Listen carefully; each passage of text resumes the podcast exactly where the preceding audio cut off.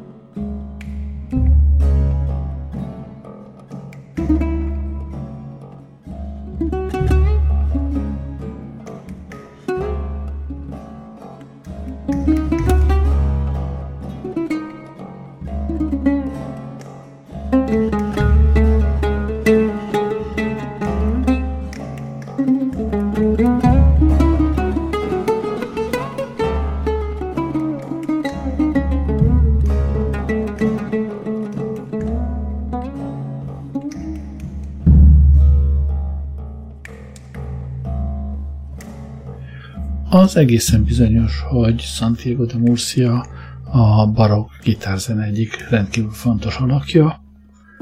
Most már azt is tudjuk, hogy 1673. júliusában született, meglehetősen szegény sorsú családba, de hogy a szülei pontosan mivel foglalkoztak, azt nem lehet tudni.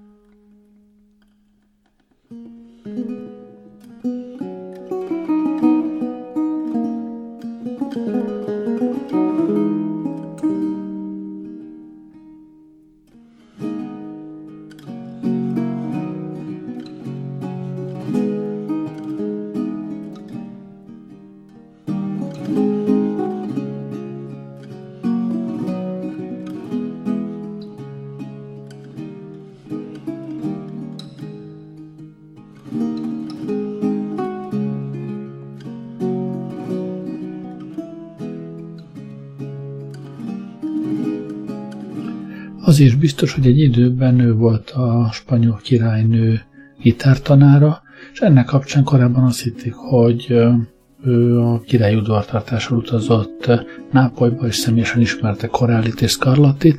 Az újabb kutatások és a dátumok, hogy pontosan mikor is lépett szolgálatba, ezt cáfolni látszanak, jó eséllyel nem utazott Nápolyba, és nem ismerte Corellit és Scarlattit, mármint személyesen.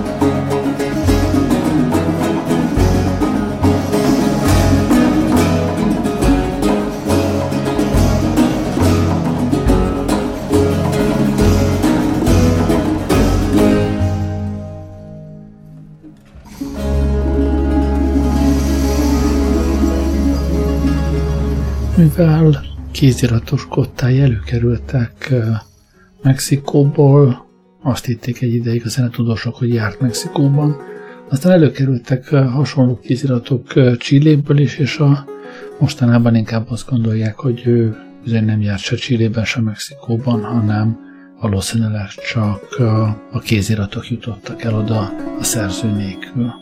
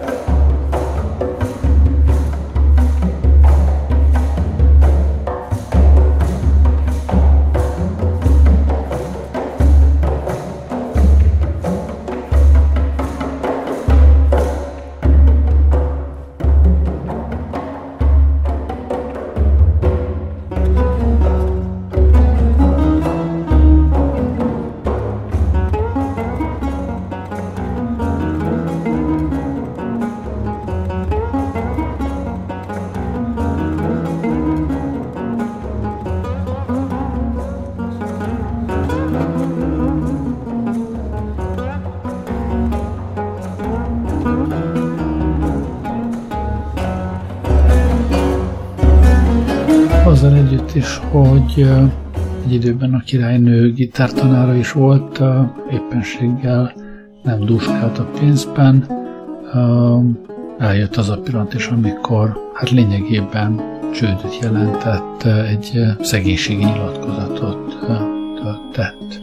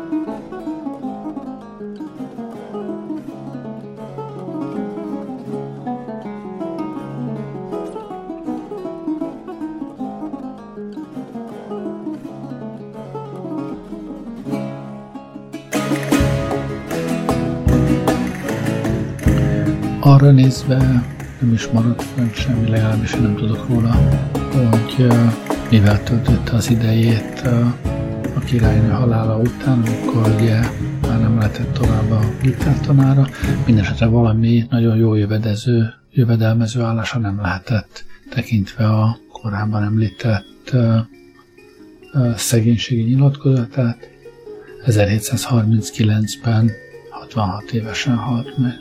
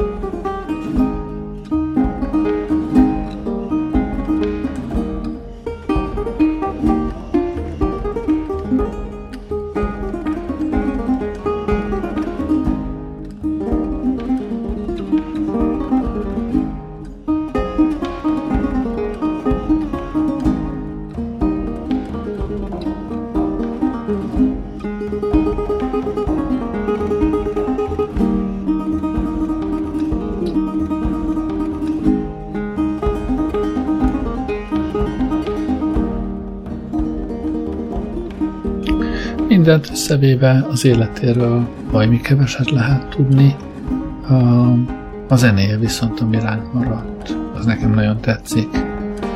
Hát nagyjából ennyit tudtam róla elmondani a mai adásban. Köszönöm, hogy velem voltatok ma este, jó éjszakát kívánok, Gerlei rádiózunk.